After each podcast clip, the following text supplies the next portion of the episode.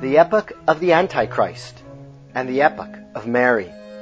This conference was given by Mr. Pavel Lisicki on the 12th of October 2019 at the Fatima Center's historic conference in Warsaw, Poland, honoring the 102nd anniversary of the miracle of the sun at Fatima.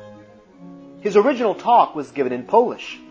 The audio presented here is the live translation into English on site by TransPerfect's Małgorzata Marcinkowska and Joanna Reindorf-Zaorska.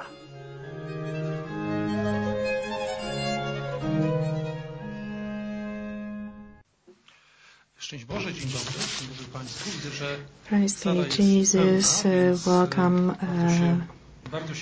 Good afternoon. I see w takiej trudnej that the room sytuacji, tak bym is full. I'm glad to see it. It's a difficult Epoka Antychrysta ukazała situation for me. Uh, my book, uh, The Epoch of the dla tych z Antichrist, was published last year in albo jej nie September. Those of you who haven't heard of the book, ale just to explain, it is describing what is going to happen in 2000. To jest taka wizja 20, e, Kościoła, który się coraz 2221. e, And this is a vision of the church that gets radical, liberal, and papieżach wszyscy biorą- after seven consecutive popes, uh, all of them have the name przybiera imię. Wiem, że teraz Francesco. tych z Państwa, There którzy o tym is a pope coming that.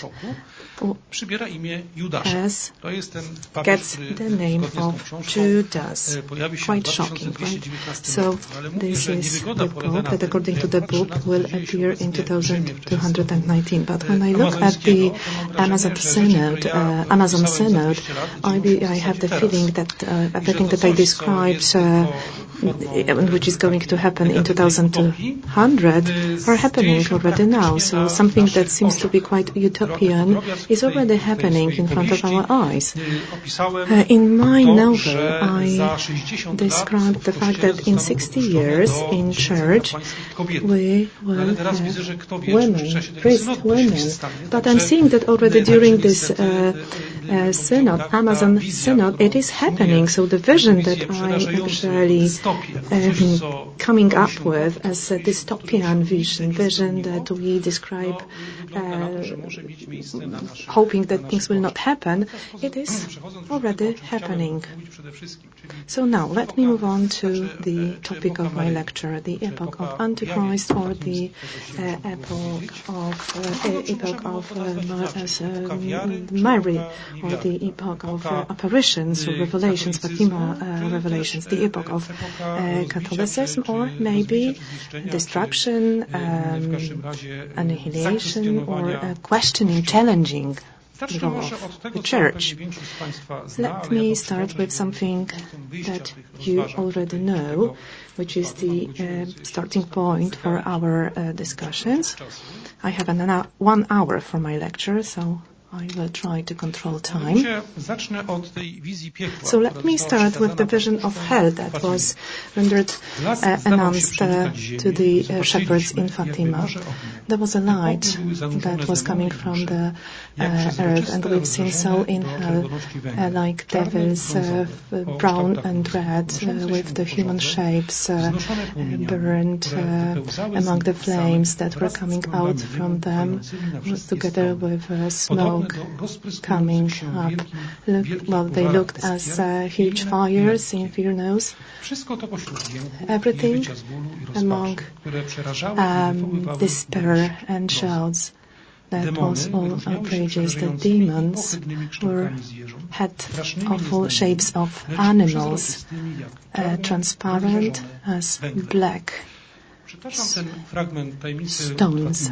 I'm żeby od tego zacząć quoting this Fatima taką- taki krótki opis secret to start describing the faith of the Catholics in the beginning of the uh, 20th century, 1917. naprawdę sprawiła, że Mm, This w tym sensie was the faith that made this apparition possible. tym, co jest So people believed that, religijnej, to jest um, in terms of faith, The key thing is actually to be able to avoid hell, To have the, to be saved and to enjoy the eternal life. This should have been the most important key aspect from the perspective of the believers. So uh, it was, people had this authentic belief that the human existence was endangered and uh, human beings in the situation when they die in the state of uh, sin, mm, these people are really threatened to be to go and be sent to hell. So of course this was the starting point, and the whole vision of the history and faith is related to this um, uh, vision. So basically, when the Holy Mother appears in Fatima, what she's talking about? She's talking about the punishment and how you can avoid this punishment. She explains that people will be punished if, as a result of these sins, people offend the God. Therefore, the uh, relation between the uh, offense and the punishment is uh, a very strict. There is a very strict and close link. So the only way to um, be able to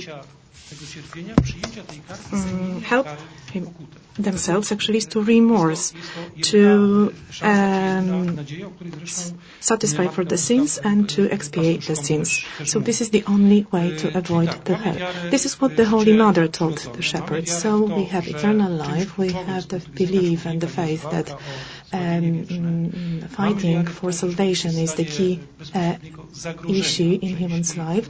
We also see that without the uh, act of expiation, um, without, without satisfaction for the sins, the fate of uh, uh, human beings is already decided. So we know that people with these sins can offend God. So if you offend the God, you have to satisfy for your sin, satisfy to God, and this is the only way to save your life and to rescue yourself. Uh, what I presented is actually the common property feature of the Catholic religion, uh, at least you know the religion that uh, we know from the beginning of the 20th century. So if the apparition has a certain target, then this is what the Holy Mother says. She urges to pray to expiate the sins. She is um, telling the shepherds to pray the rosary. But all this is rooted in, anchored in the faith that is unchallenged, something that was for the believers, something obvious. That was the Catholic faith. A conviction that the faith, the faith that was given to people, faith in apparition and obedience to the word of God is of key importance. It's a gift that should be protected at any price, should be taken as the most important key aspect, something that you cannot infringe, something that you have to obey simply.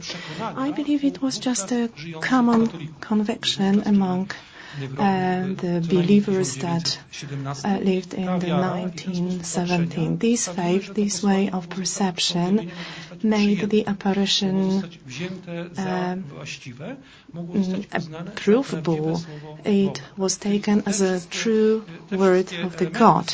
So all these elements, in this spiritual, theological sense, this message reached out to people. It um, uh, impacted their con- convictions and beliefs. Another element of the faith was conviction that the God was not an abstract being. It's, that the God is not indifferent, like the uh, God of uh, in other religious uh, religions, like you know, simply philosophical idea.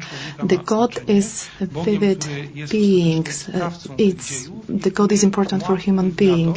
Uh, the God is creator, creator that actually rules our history.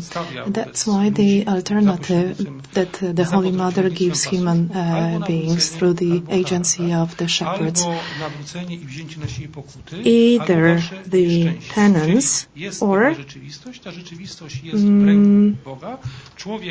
hell. So you can rescue yourself only if you accept the apparition, the message. And this is what faith is about. This is what I wanted to call the epoch of Mary. These are all the convictions that uh, created the foundation. Na ile, na ile słowo, na ile tutaj mówimy o przeszłości czy o teraźniejszości. Depending whether we are talking about the past or the present. So that was something that we can call the identity of the Roman Catholics, identity of uh, our faith. We believe that there is a God and uh, the fate of the world depends on the God's will. Uh, humans have, the God actually have uh, impact, spiritual impact on uh, our faith.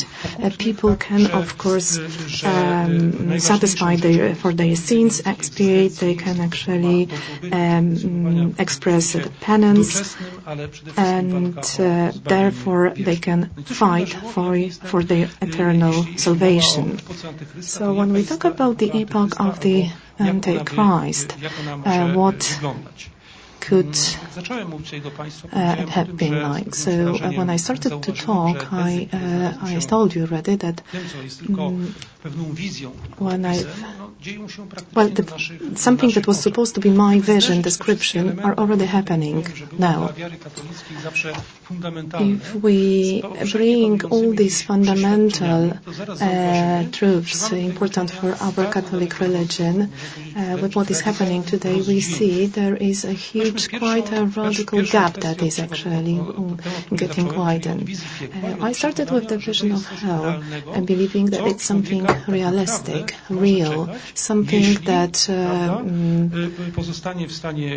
human beings can experience if they sin, if they don't actually satisfy for the sins. So the first uh, element proving the difference of this epoch, and in this sense we can call it the epoch of the Antichrist, is actually disappearance of this uh, conviction that uh, the, we mm, believe in hell, in hell. So in the current contemporary Catholicism, we understand it um, as something that is described in uh, various messages of the priests in uh, some uh, publications. This simply does not exist. It is. It has been marginalized. Why? Because the vision that was presented in Fatima has been surpassed by, com- by completely different visi- vision, abjectly optimistic that has never uh, happened in the Catholic Church. It's a vision about uh, a vision of uh, salvation. The vision according to which men have been redeemed as from the moment of birth. And this vision can be interpreted, described in different ways, but in fact it leads us to thinking that the message of Fatima would, retar- would become redundant. Because if by nature you have been redeemed already, then all the stories about hell are just a kind of unnecessary torture, or perhaps some subtle uh, masochistic drive. Why? If you believe in your dignity, your inner value, if you know that heaven is your natural right, why should you hear all the story about this alleged possibility uh, of suffering in hell. And now how it is expressed, the belief in the commonness of redemption. Well, there are different formulas used in the current church. The one that's best known, the most popular, and I would say, yes, most common, it appears so many times in Karl Rahner's writings, very well known, late German Jesuit, and this formula talks about the so-called anonymous Christianity. And briefly speaking, it's about the claim that the men, irrespective of whether they know about it or not, they are Christians and they've been redeemed already. And if it is so, you know, the knowledge, the awareness, the enlightenment are redundant. If it is so, then also our choices are redundant. We cannot choose against God because we've been constructed in such a way that internally, deeply, we are radically redeemed. We can't make a choice because it has been all done. And obviously there's a whole range of our doubts associated with this thesis. I want to say that the belief in the anonymous Christianity, that all people are Christians, irrespective of whether they know about it or don't know about it, whether they are aware or not, well, it dominated the thinking of the church to a great extent. But this formula, obviously, in the consequence, leads to the belief that hell as such either does not exist exist at all, or it is just empty, meaning nobody can make their way there, which is natural.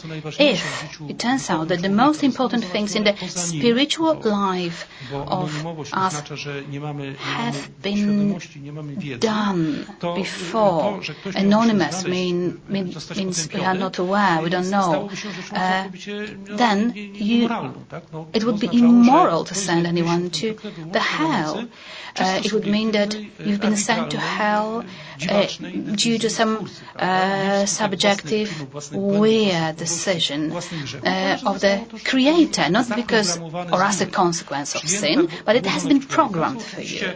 And well, obviously, it's unacceptable. So, in consequence, uh, we have the belief that hell shall be empty. However, well, Rahner is not the only person, but he himself has great, I would say, achievements, inverted commas. Uh, but you can find same thing in other um, teachers of faith today. Hans Urs von Balthasar, the person who just before death became a cardinal in his last two books, booklets rather, you should say. These are not big volumes. Um, not thick, but very meaningful. The first one was called What Should I Hope For? And the second one was a short discourse about hell. He put forward a very strong thesis according to him, von Balthasar. Hell must be empty because hell uh, with at least single human being would mean that God is a moral monster because he allows allowed for it. And then he explains step by step what it means. He uses the word hope. Hope is no longer a real hope, something unpredictable, uh, associated with trust. Then hope turns into absolutely sure, arrogant belief that we deserve this. Because if God allows anyone to go to hell, it means that God is no longer God. Obviously, if you use this formula, God that allows anybody to go to hell is no longer God. Well, in consequence of such thinking, you would simply assume that hell is empty, or potentially you can have another thought that God just does not exist. That might be a conclusion. But the same formula, talking about the commonness of salvation, you can also find in very many addresses and documents. I can uh, talk about the uh, statement of Francisco uh, Pope in Evangelii Gaudium when he says then no man can be fully accused because that's the logic of the gospel. In the gospel, Jesus many times talks about the threat of the eternal punishment. He talks about the possible consequences. And then it turns out that all these words are against the logic of gospel because they mean something else and they don't have the meaning that they should have. And it turns out that what they have in common, what is the common plot of all the uh, current thinking is the automatic salvation, the belief that hell, if existed, would be unmoral, the belief that punishment, the chastisement that falls on man is against God's will. So it's about the rejection of all the primeval elements of the message of the Holy Mother to uh, the Fatima children. If you don't have the belief that uh, humankind is at risk, you wouldn't have it in this formula and all.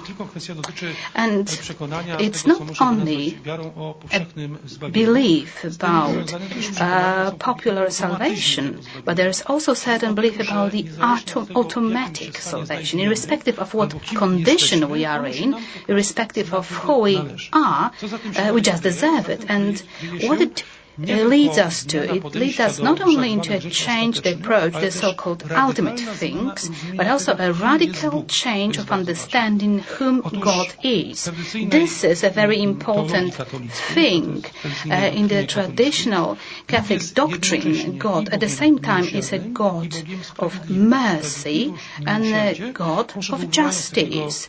And to use a poetic language, you should say that these are like two faces of God, or two ways ways of God manifesting Himself. So God at the same time uh, is merciful uh, and uh, a judge, and at the same time justice disappears as the attribute of God, and well, basically it's not there at all because God is only described as somebody who's merciful, and mercy understood not like in the past as a special act of God's grace, but it's rather understood as a kind of obligation of God vis-à-vis the man. So briefly speaking, uh, the men deserve uh, mercy, and if God does not offer mercy, the God is no longer God. I think it's a radical, absolute reconstruction of what you might call the classical vision, classical vision, I don't know what is the right term, maybe classical notion or classical description of the nature of God in the Catholic thinking. Thus, mercy becomes an act of utmost arrogance. What in the past was always condemned by moral theologians, so an excess of faith in human mercy, now it's not an excess of faith in human in God's mercy, but it's rather an expression of our extreme trust. We trust we have the right to be treated in such a way as if justice, punishment, uh, penance, and um, redressing were absolutely redundant. And obviously, if you take out all these elements from the notion of God, I mean, all these elements associated with judgment, punishment, consequence, it has to lead us to radical reconstruction of the sense of the um, crucifixion of Christ. Because the repetition during the Holy Mass is justified uh, by Calvary. So Christ offers in himself uh, to satisfy God. So he sacrifices himself to morally, to accept the moral law which is embedded in the idea, in the nature of God itself. This is the only thing that explains the meaning of the sacrifice. In all the circumstances, it becomes unnecessary, unclear in today's language of the church. Instead of talking of uh, redressing, uh, satisfaction. We talk about solidarity with the sinner. And Christ sacrificed himself, which means that in a radical way, he wanted to demonstrate his solidarity with the humankind. And why should he manifest his solidarity in this way? We don't have any good answer to it. Because what disappears is a justification for the sacrifice in the traditional thinking. However, if now we go further and if we assume that what I presented here in a very brief form, because we have very little time indeed, so very briefly showing the new mind of the church and how it translates into its functioning, we are getting to the moment when we can clarify that we live at the times which I called the epoch of Antichrist. So the time when all the things Christian given to us are being radically mutated or mm, changed, transformed in a regular, in a negative uh, metamorphosis. So the dead then religious notions that stem from our religious tradition, philosophic tradition, and prayers tradition are transformed and assume absolutely new meaning. And obviously it also translates into how we understand all other things, how we understand, for example, how what sacraments are about. The sacraments are no longer visible signs of giving grace, and they turn into symbols of grace that we have been given already. Grace is not a free gift. It is something that's embedded in ourselves as a part of our identity that we cannot be deprived of.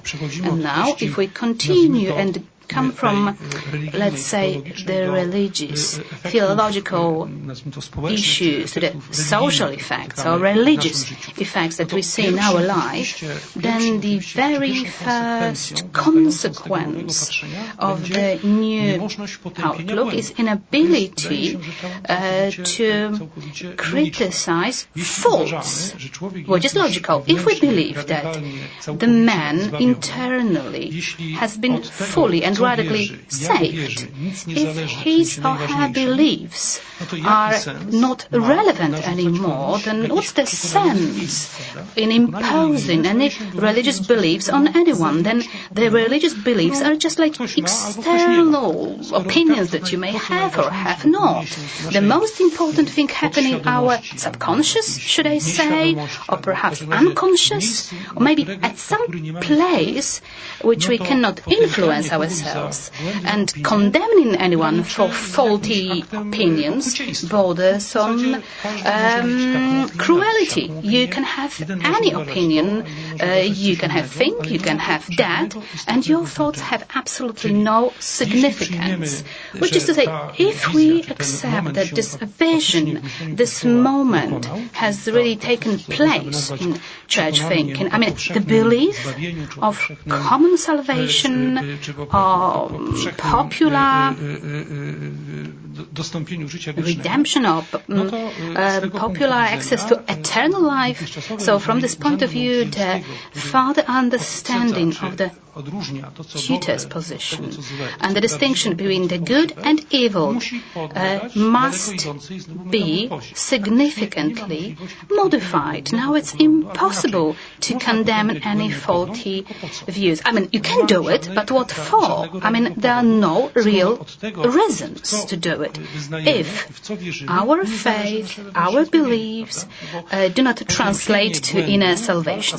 Because, you know, fighting against heresy, fighting against false, saying the truth, saying things that are uh, reasonable, things that reflect our obedience. It's only reasonable when we assume that these deeds have an impact on our salvation. And if it is not so, then any condemnation makes absolutely no sense. So then I think, and you can easily see it, you might call it paralyzed office of the tutor, an absolute inability to judge, or even more, than judgment and condemning for theological or religious faults that are spreading. However, this is not everything. If we agree that such a radical process concerns the belief, the faith itself and its understanding. So, in consequence, you should also be ready to accept other radicalisms. Just for example, an absolute reconstruction of the understanding of the office of the Pope. What does it mean? The office of the Pope, which, as we read in the first uh, Vatican Conference definition, so uh, this office was just to um, secure the um, gospel. Now it is an office that's supposed to create new thoughts, new behaviors, new values, and what is what has been very deeply rooted in the beliefs of faith manifested in Fatima. So I believe in strong connection between um, the Pope, uh, the keeper of tradition. Now the Pope is turned into somebody who would create new beliefs, new behaviors, and new views. Pope is no longer somebody who's going to defend us against the new, but he himself may introduce and invent new things and share them. Paradoxically, the pontiff's office, understood this way, uh, makes the pontiff to become a religious guru instead of the guardian of a religious deposit who should uh, protect everything and everyone. And its radical form, this transformation should bring to a moment when the pontiff is no longer actually served as the protection of the faith. Uh, it rather actually is used as a, a, way to create a chaos uh, when people can actually uh, decide on themselves whether to go for something or not.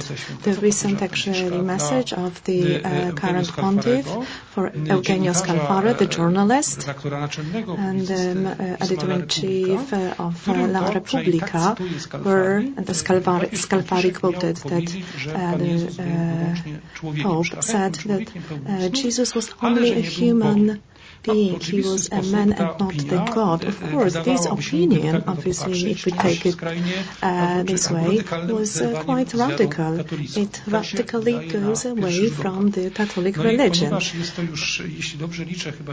As this is already the ninth or tenth time that we get such a message in the public space, always in a similar way. For instance, Scalfari is rendering a message or quoting something, then uh, this quotation is is actually rejected, and it's rejected in such a way that it functions in a public space as a message that is a semi-truth, uh, because it was, well, re- rejected, it was denied, but at the same time it was not fully rejected because only Vatican actually came up with the dementi. So, on the other hand, the reasons actually tell us, is it possible that ten times in a row somebody is misused in a false way this, uh, and does not react for that? No.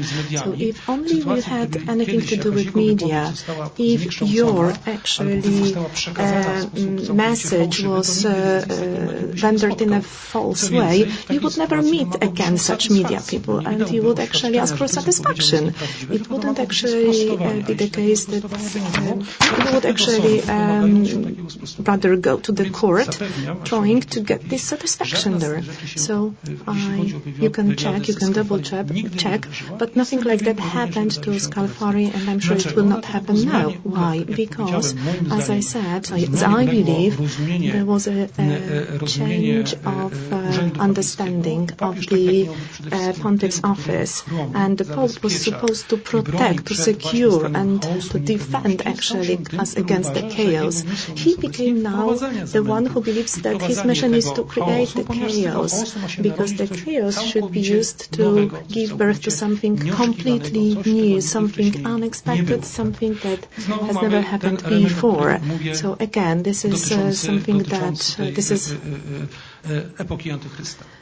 Something that relates to the epoch of the Antichrist, uh, but it has a uh, much broader meaning, uh, and it uh, cannot be simply described in such a way that uh, we just uh, change the meaning and significance of the pontiff's office or controversial messages.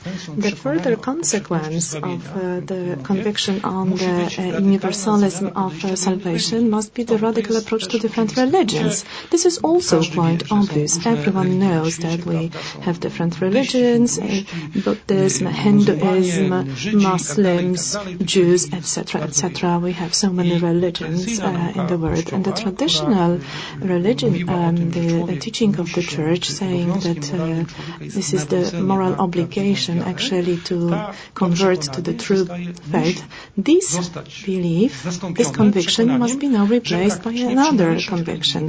The uh, religion uh, identity is no longer that important. Why? Because the most important things already happened in subconsciousness. Uh, so our salvation happened no matter what we believe in and what is our attitude to the religion. So, briefly speaking, a human being is actually um, saved uh, reading in individual religions. So this brings to some awkward situations that never happened before something that were not uh, comprehensible. For instance, the meeting in Assisi in 1996, uh, organized by uh, John Paul II with representatives of various religions, or some other meetings uh,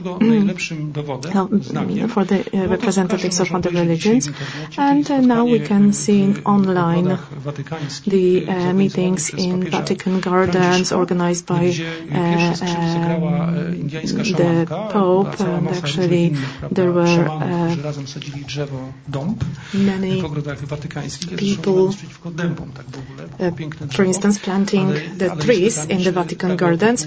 These were representatives of uh, various religions. But the question is actually, I have nothing against people planting the trees, the oaks. The oak is a beautiful tree, but does it make sense to plant the trees in Vatican gardens? It does not make sense uh, if we believe that the uh, question of religion is not that significant. If we believe believe that if we are convinced that uh, uh, we should praise only God and the Trinity is just the apparition that was given to the human being as the ultimate, perfect, the, the, the true, the binding one, all this is losing its importance, significance. So we can now believe that no matter whether you are a shaman or you participate or in this or that ritual or maybe you're just running around with feathers and believing that uh, the earth is uh, our mother and it's uh, inhabited by other gods. Or you may believe that Jesus, for instance, was not a god, he was a human being or just a prophet.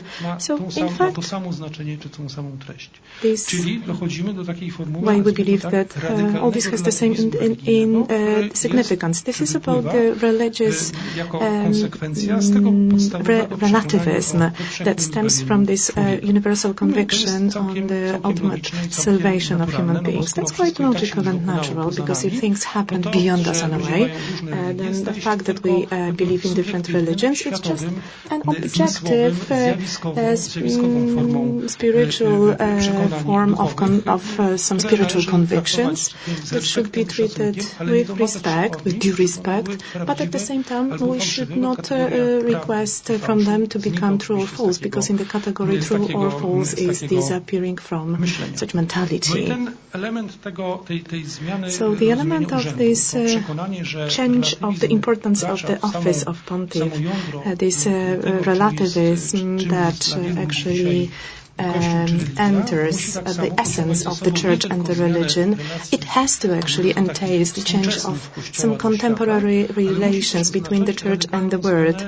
It? Means it has also mean the total understanding of, um, of uh, your own identity. This means that identity is not no longer something unique, uh, harmonious, and uh, it, it should actually be combined from various cultures convictions, beliefs, theses, and opinions that do not follow any unity, uniformity. So we have like uh, two examples of the contemporary world. Uh, the first example, which is the total shift in understanding of uh, the um, um, the uh, capital punishment. And so um, the capital punishment, admissibility of the capital punishment is not does not equal that we um, um, request capital punishment. So morally, it is something proper and uh, admissible. All of a sudden, something that was so far uh, morally admissible and proper, it it's, is now turned into something that is no longer admissible and improper, and it is uh, introduced as uh, to the religion um, teaching as uh, uh, something that actually stems, stems from Catholic religion. So thesis becomes antithesis, and it sounds like a quite a um, sad joke, a tricky joke. So the uh, chairman of the uh, consecration explained that we are talking about some kind of development. We uh, come from A to anti-A. So A is no longer a deny of A. A becomes now uh, a development of A. So it was only so far allowed by Marxism uh, theories, and it was not uh, normal uh, thinking. So this is just, you know, this uh, tricky change of meanings of words. Three days ago, a man who was an author, co-author of uh, Instrumentum Laboris, a document that uh, was supposed to describe uh, the Amazon Synod, Bishop Kräutler said that he supports the priesthood of women, and he said that during the Synod meeting, actually there were some voices supporting this approach, even though in 1994, it seems to be quite recently, John Paul II announced that this matter should not be discussed any longer because the congregation of the science of religion should no longer actually be discussed. Uh, the uh, uh, Bishop Ratzinger said that was actually the dogmatic solution of the Catholics in, the, in their belief. So it is unchangeable, unquestionable and that, that was something that could not be challenged. All of a sudden, 25 years later, in 2015, 2019, things that used to be stable, permanent, and uncha- uh, unchallengeable uh, are now treated as something admissible, potential option. It may even actually um, be even supported by the majority of the Synod Fathers. Even though, even if this is not the majority, still the opinion that it's non-Catholic one, uh, which was actually uh, taken as a binding decision recently, becomes the element of a normal dis- uh, discussion. So yet another element uh, stemming from this conviction of the uh, universality of salvation uh, should be a change, a shift in understanding of the identity between the Church and the other religions of the world. It must be also, this also re- refers to the our uh, shift in understanding of our own identity and identity of our opinions. It looks like uh, things that used to be binding no longer are binding. It seems like uh, tradition is no longer coherent science, um, and uh, the latter things must logically stem from the things that happened earlier, and it, they, they cannot deny them. But this uh, element of incoherency, inconsistency, is a permanent element of functioning of the church. This, of course, must have certain further consequences. I believe as of 2015, when uh, the Pope uh, announced Am- Amoris Laetitia, uh, we, uh, the uh, understanding of various rights and ethical rules would change. Uh, it's no longer about religious aspects, related with the words, our conviction, um, our salvation or lack of lack of salvation, but uh, we also changed these uh, Catholic rules, things that were actually a backbone of the religion so far, something that was not challenged in the past. Although uh, uh, the solution adopted in 2015 uh, on the sexual, homosexual relationships um, that uh, actually have the elements of good and love and mm, only this solution was not adopted to the final document, but all of a sudden, things that uh, have been treated by the church, uh, the homosexual relations, uh, as the sin, something absolutely unacceptable, unstructured, wrong, simply wrong. Maybe in the uh, close uh, future we, we will become part of a doctrine. I'm not exaggerating. I'm not uh, just coming up with a vision that will happen in 70 years. Uh, uh, time, that's, uh, Cardinal Archbishop Cardinal uh, uh, Schengen is actually a supporter of these solutions, or Cardinal Marx, who is the chairman of the German episcopate, that directly actually uh, mentioned that the homosexual uh, couples should receive blessing. So if you take if you take all things together, uh, the, all these things they don't happen in vacuum. It all stems from this new uh, approach approach, new relation between God and human beings, this new understanding of uh, the human position in our universe. So this new understanding and new approach, step by step, according to um, uh, I, they have to bring cons- new consequences. There is a difference in approach, in understanding of who God is, who the man is. Uh, all of a sudden, conviction that uh, a human being will go to heaven because it's natural right and you cannot condemn the human being because it's against his dignity. All of a sudden it becomes an absolute, absolute dignity. So all this has to bring some consequences in other areas and domains that we have been discussing so far. So, we have to change our understanding of other relations. We have to differently understand our religious tradition, moral tradition, and certain disbalancing understanding of our own identity. Also has to occur. So again, the real crowning of the new approach would be a range of other papal deeds, uh, like the document from Abu Dhabi, the document in which the Pope Francesco, together with representatives of non-Christian religions, with Muslims, signed under the claim that uh, diversity in religion, like diversity of languages, genders and races, is something intended by the clever will of God. A statement which, if you take it for positive, if you try to analyze it logically, if you try to draw any conclusions from it, would lead us to thinking, A, the missions of the church are not only wrong, but immoral, because such missions are against the clever will of God. The clever will of God, God who wanted different religions, and on the other hand, that our God would be internally incoherent. So God believes in sense of different religions, and God sends his son to Christians, and nobody is sent by God to Muslims.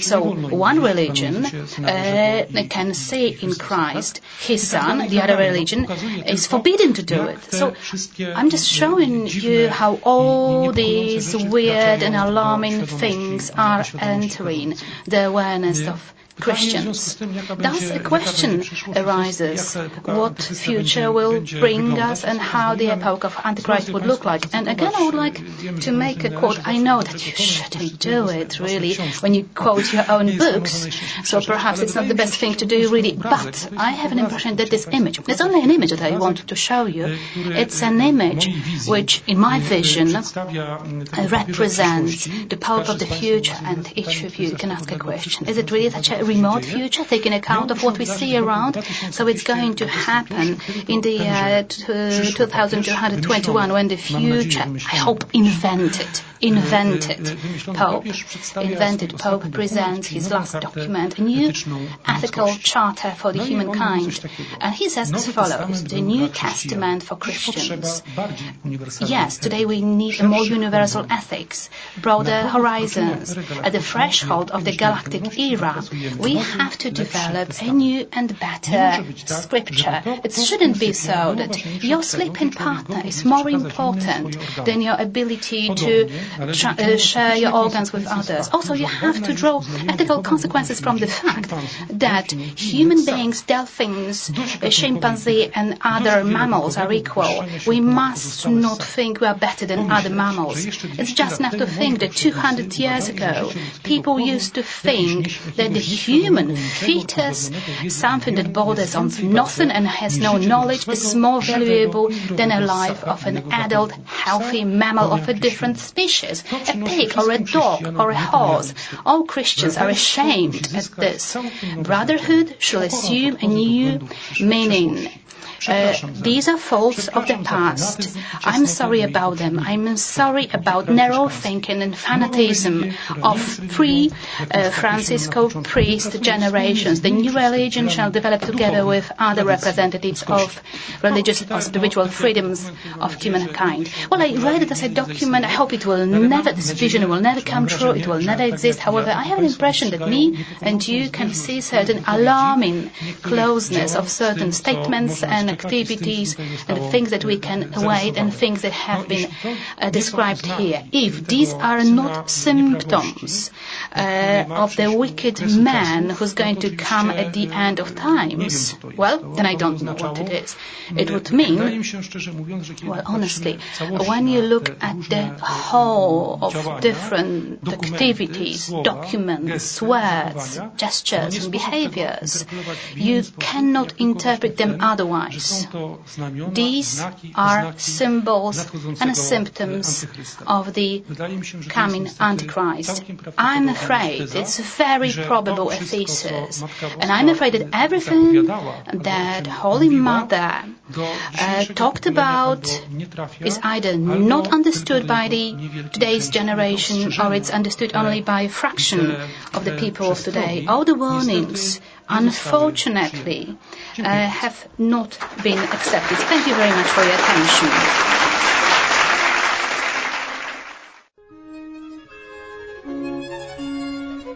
We hope you have enjoyed this presentation brought to you by the Fatima Center.